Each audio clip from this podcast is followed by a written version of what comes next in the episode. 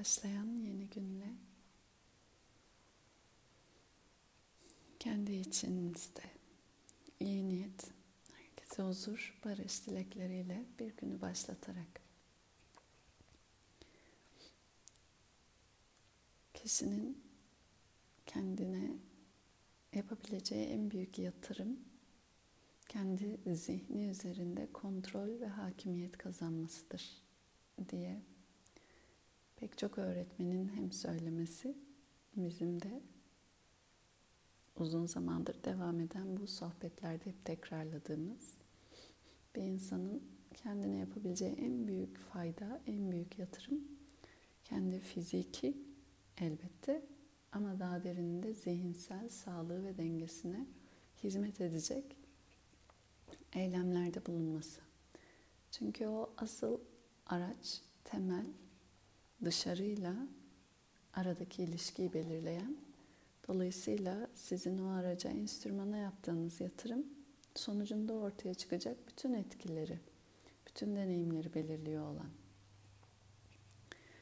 Burada eğer bir iç mukamet, iç dayanıklılık, direnç diyebilirsiniz, duygusal veya zihinsel geliştirebilme becerisi, kişisel yapılan sadana, manevi çalışma, dışarıda dünyanın yarattığı pek çok değişkenle sarsılma, sallantı sebebi olabilecek dış etkenle beraber yine de içsel olarak dengeyi ve içsel olarak o uyumu koruyabilme adına. Bu yüzden de aslında Bhagavad Gita'yı başlarken konuştuğumuzda da hep söylediğimiz bir cümleydi. Fiziksel bağışıklığınız sizi nasıl bakterilerle, virüslerle, mikroplarla dolu bir ortamda içsel olarak yine de sağlıkta yani dengede kalmanızı sağlıyorsa ve virüs, bakteri vesaire dış zarar diyelim ki eğer sayacaksak verebilecek şeyleri yok etme ihtimalimiz yoksa hiçbir zaman böyle bir dünya olmayacak. Onların ortadan kalktığı. Aynı şekilde zihinsel bağışıklık, zihinsel diyelim ki mukamet, deminki gibi direnç de aynı yaklaşımda insanın kendi kendine yapabileceği aslında tüm dışsal değişim, sarsıntı, her tür denge bozma ihtimali olabilecek unsurlarla yine de içeride mukavemeti o sabitliği koruyabilme becerisi. Bunun da en önemli teknik veya yollarından birisi meditasyon. Zihin üzerinde gözlem, farkındalık, dikkat ve durum koşullarla beraber de kalabilme becerisi.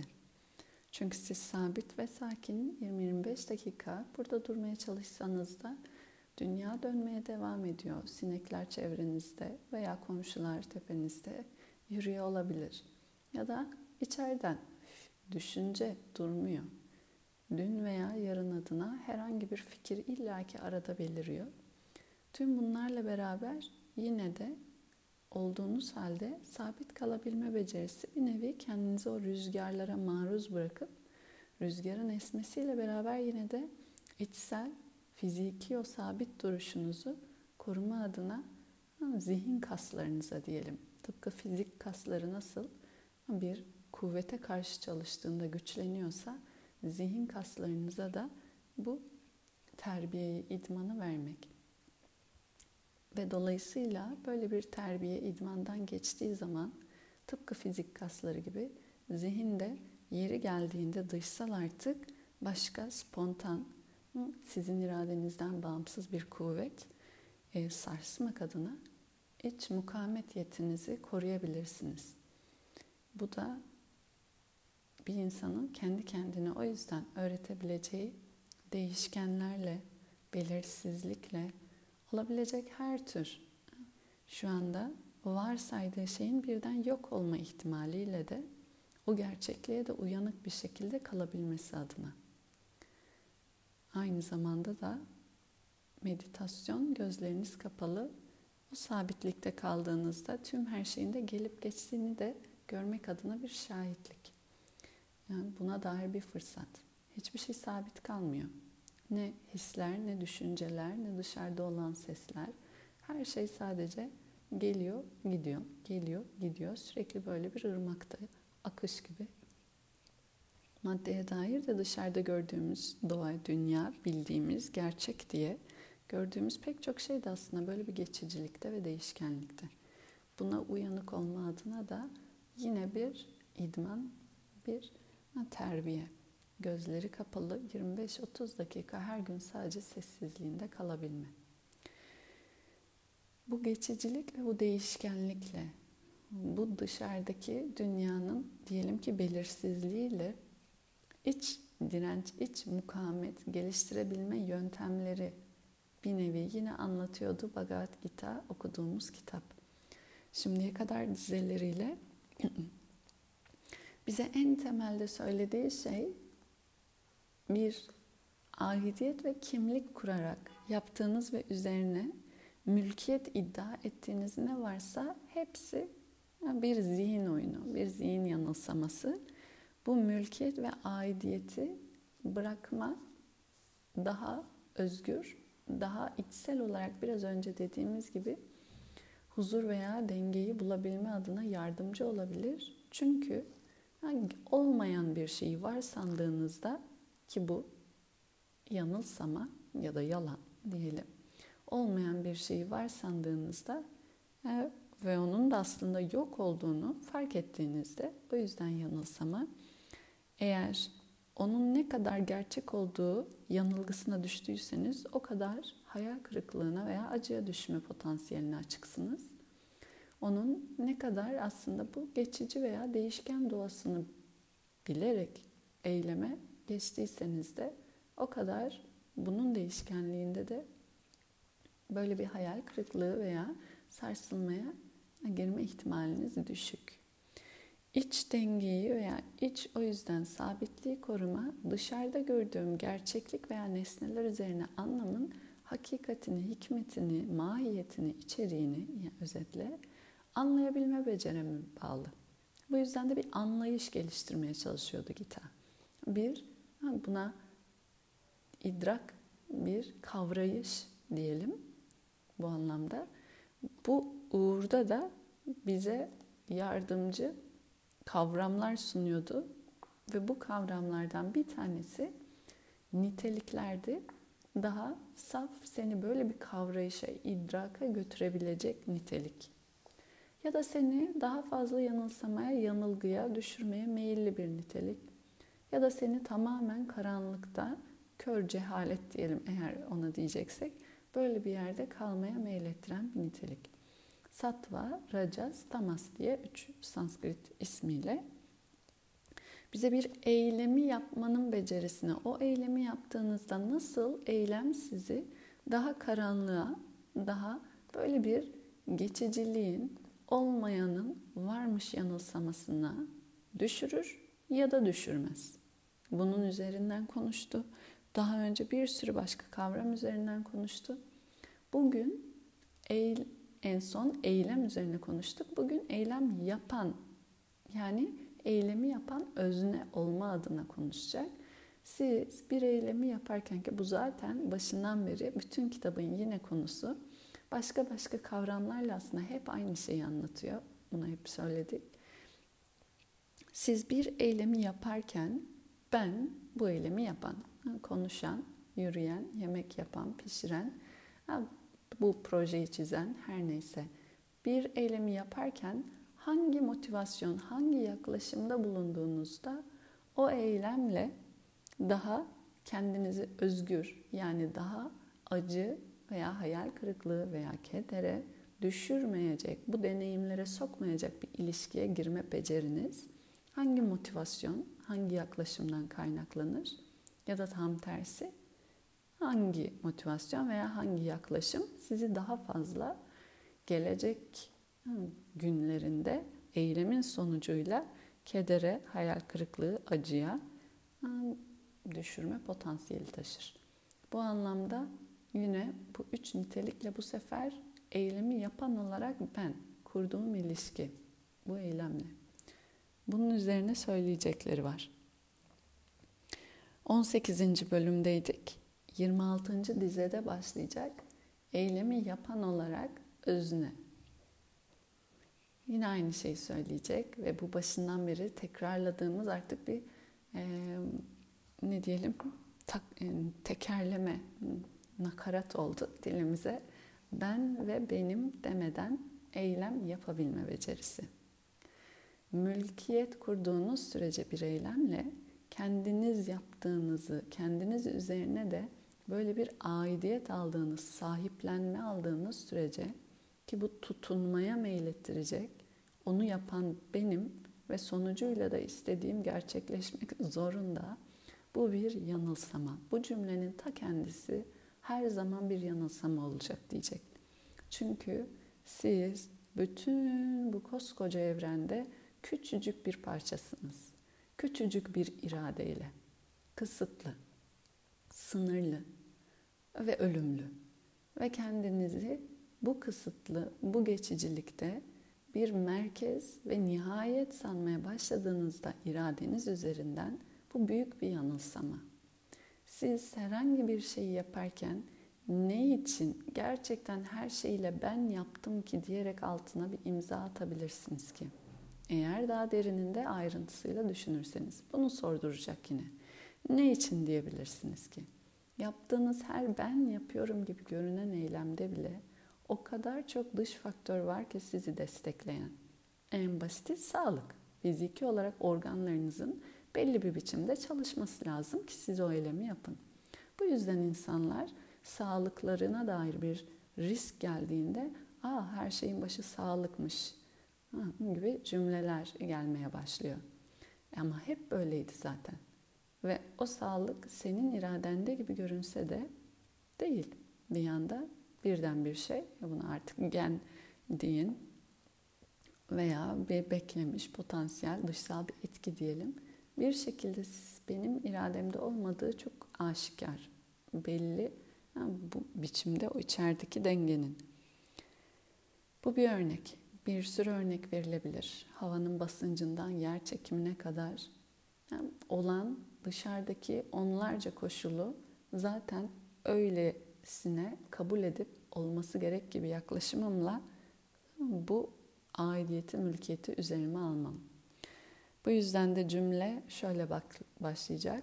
Tutunma, bağımlılıktan azade bir şekilde. Bu eylem, sadece bu eylem ben yaptım. Ben ve benim demeden ve dolayısıyla da sonucu üzerine tutunmadan yani sonucunda gelebilecek başarı ya da başarısızlık, ne yenilgi ne de kazanç. Sonuç her ne olursa olsun tüm karşıtlar altında o eylemin sonucunda ortaya çıkmış ne varsa her ne geliyorsa o gelene bir hediye, eyvallah dercesine kabul yaklaşımıyla kalarak yine de ama tembellik değil, eylemsizlik değil, azim ve şevkle böyle de bir yine ek cümlesi var. Azim ve şevkle icraatlar, eylemler yapan kişi sattva niteliğinde bir eylem yapan öznedir. Sizin eylemin sonucuna tutunmamanız, eyleme bir kimlikle, aidiyet, mülkiyetle bağımlılık tutunma, ben ve benim diyerek özdeşlik üzerinize yapıştırma almadan yapmanız böyle vurdum duymaz, her ne olursa olsun, hiçbir şeyin anlamı yok gibi bir pesimist yaklaşıma da girmenizi gerektirmiyor demeye çalışıyor. Çünkü diğer ucu genelde ki böyle oluyor. Madem öyle bıraktım, hiçbir şey yapmıyorum, ne olursa olsun. İkinci yaklaşım genelde hayatta böyle bir diğer uca gidiyor. Ya benim istediğim gibi ve ben yaptım ya da olmadıysa işler o uğurda o zaman ha, vazgeçtim diyorsan bile cümle şöyle bir vazgeçtim. Bana ne? Ne olursa ne haliniz varsa görün gibi bir cümle. Ama bu değil. Söylediği şey böyle bir vurdum duymazlık veya terk hali değil. Aksine yine de bunu hep Nilüfer çiçeği benzetmesi o yüzden sık kullanılandı. Anlattı. beşinci bölümde anlatması bir nilüfer çiçeği gibi içinde ama dışında bir oyun gibi. Oyunun içinde nasıl oynuyorsunuz ama oyuna fazla tutunduğunuzda nasıl mızıkçıya dönüşüyorsunuz? Mızıkçılığa geçmeden o oyunun üzerinde öyle bir yani sert kimlikli ilişki kurmadan oyunun keyfiyle yine de azim ve şevkle dediği böyle icraatlar. Bu başından beri tekrar tekrar konuştuğumuz konu zaten. Bir daha bize söylüyor. Bir de tam tersini. Yani acıya, yanlışa düşürme meyilli olan eylem böyle bir özne. 27'de diyor ki raga arzu, istek demekti. Çekmek, hoşlandım. İstiyorum, istiyorum, istiyorum. Ben istiyorum benim istediğim gibi. Çünkü doğrunun da iyinin de ne olduğunu çok iyi biliyorum. Ve böyle olmalı. Bundan da bu kadar emin. Bu eminlikle ilgili bir şüphesi var. İstiyorum, arzu, hoşlandım, raga. Bunun boyunduruğu altında ve sonuç odaklı. Dolayısıyla benim istediğim biçimde gerçekleşmeli eylem sonucunda. Sonuç odaklı eylem icra eden hırslı, başkalarını incitmeye müsait, tam da yeter ki o eyleminin sonucu olsun diye, temiz ve saf olmayan, eylemin sonucuyla özdeşlik kurarak yapan benim dolayısıyla. Ya çok sevinmeye ya da hayal kırıklığına düşmeye. Zaten ikisinden başka şans yok. Çünkü eylem ya istediğim gibi olacak ya istediğim gibi olmayacak. İstediğim gibi olduğunda ya çok sevinmeye çünkü bunun üzerinde bir kimlik, aidiyet ya da çok büyük bir hayal kırıklığı veya acıya çünkü tam tersi. Düşmeye meyleden icraatlar yapan kişi rajas niteliğindedir. Yine aynı daha önce söylediklerini tekrarladı. Yeni bir şey söylemedi ama her bir dize vurucu geldiği kelimeyle akılda kalıp sorgulatıp her birimizi eylemlerimizde. Tekrar okursak bir arzunun boyunduruğu altında sonuç odaklı eylem icra eden ve başkalarını incitmeye müsait, temiz ve saf olmayan, eylemin sonucuyla da özdeşlik kurarak ya çok sevinmeye ya da hayal kırıklığına düşmeye meyleden, böylesi icraatlar yapan kişi rajas niteliğinde bir özne. Burada sonuç odaklı eylem icra eden dediğinde hep daha önce yine bahsettik ama hatırlayalım. Sizin bir amacınız olmadan eylemde zaten bulunamazsınız. Amaçsızlık demek değil bu. Beklentisizlik diye çünkü bir kavram kullanılıyor, konuşuluyor günümüzde. Beklentisizlik amaçsızlık demek değil. Amaçsızca yola çıkamam. Bakkala gitmeyi hedefliyorsan bu bir amaç. Sonucuna odaklı dediği sen bakkala gitmek adına yola çıkabilirsin. Ama sonucunda bambaşka bir yerde bir sebepten çıkan bir rüzgarla, bir fırtınayla ya da yolda karşına çıkan başka bir diyelim ki yaralanmış bir kediyi gördüğünde herhangi bir sebeple bir şeyle oraya gidemeye de bilirsin, gide de bilirsin. Her şey yolunda gittiğinde. Gitmek de gitmemek de ilk başta dediği gibi sadece senin iradende değil bir sürü faktör, bir sürü irade var. Bu kişisel küçük iradeden başka bunu unutma. Sadece bunu temel olarak hatırlatmaya çalıştı.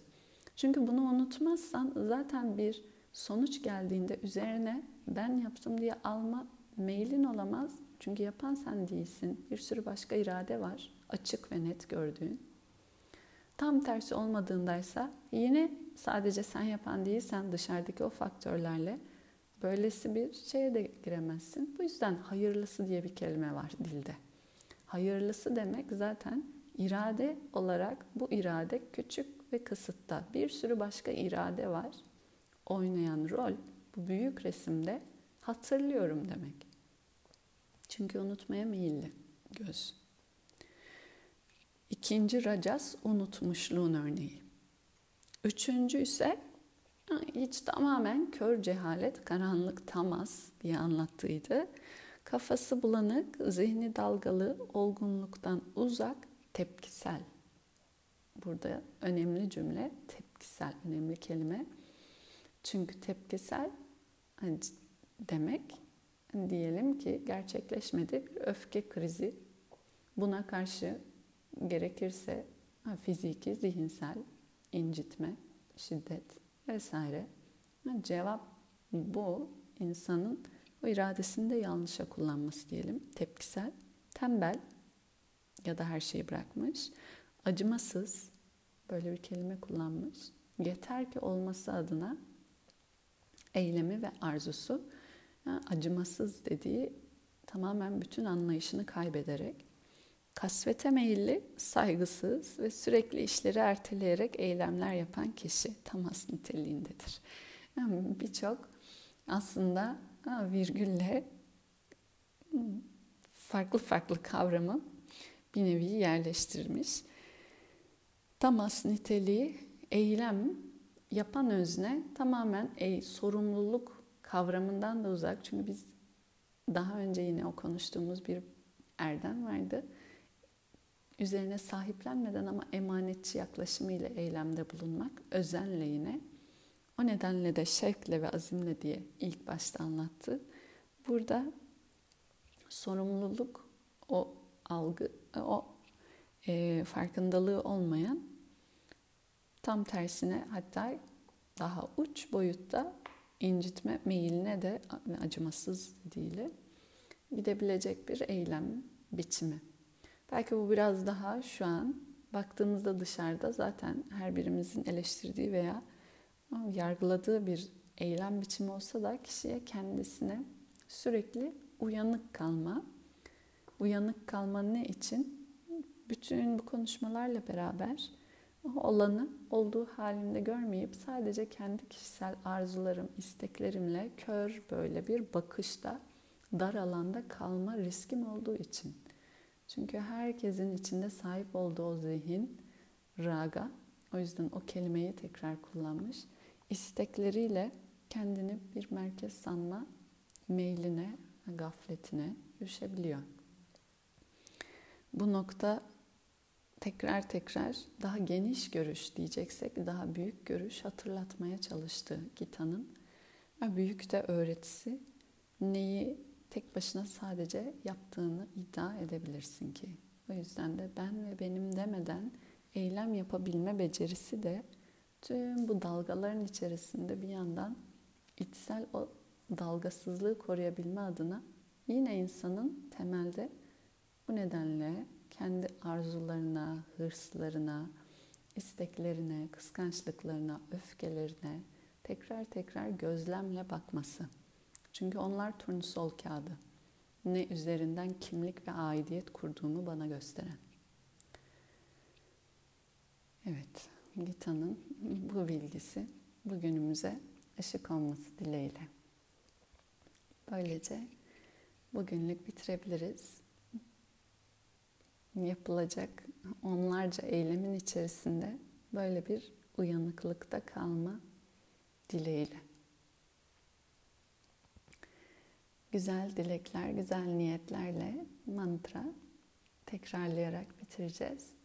Karanlıktan ışığa, yanılsamadan gerçeğe, kısıtlılıktan kısıtsız bir varoluşa gitme dileğiyle. Bunu söyleyecek mantra Türkçe anlamında. Üç kez om sesiyle. Om.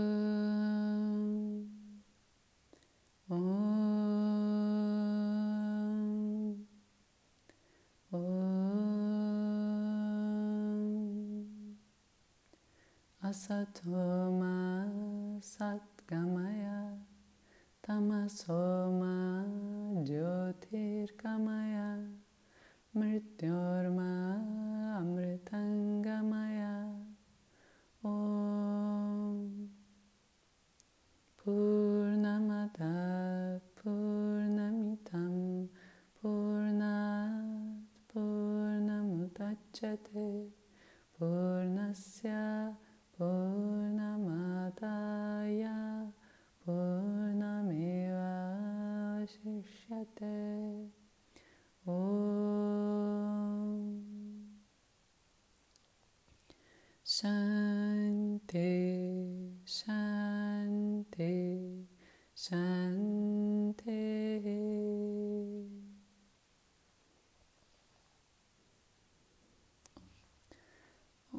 Teşekkür ederim herkese. Görüşmek üzere. Hoşçakalın.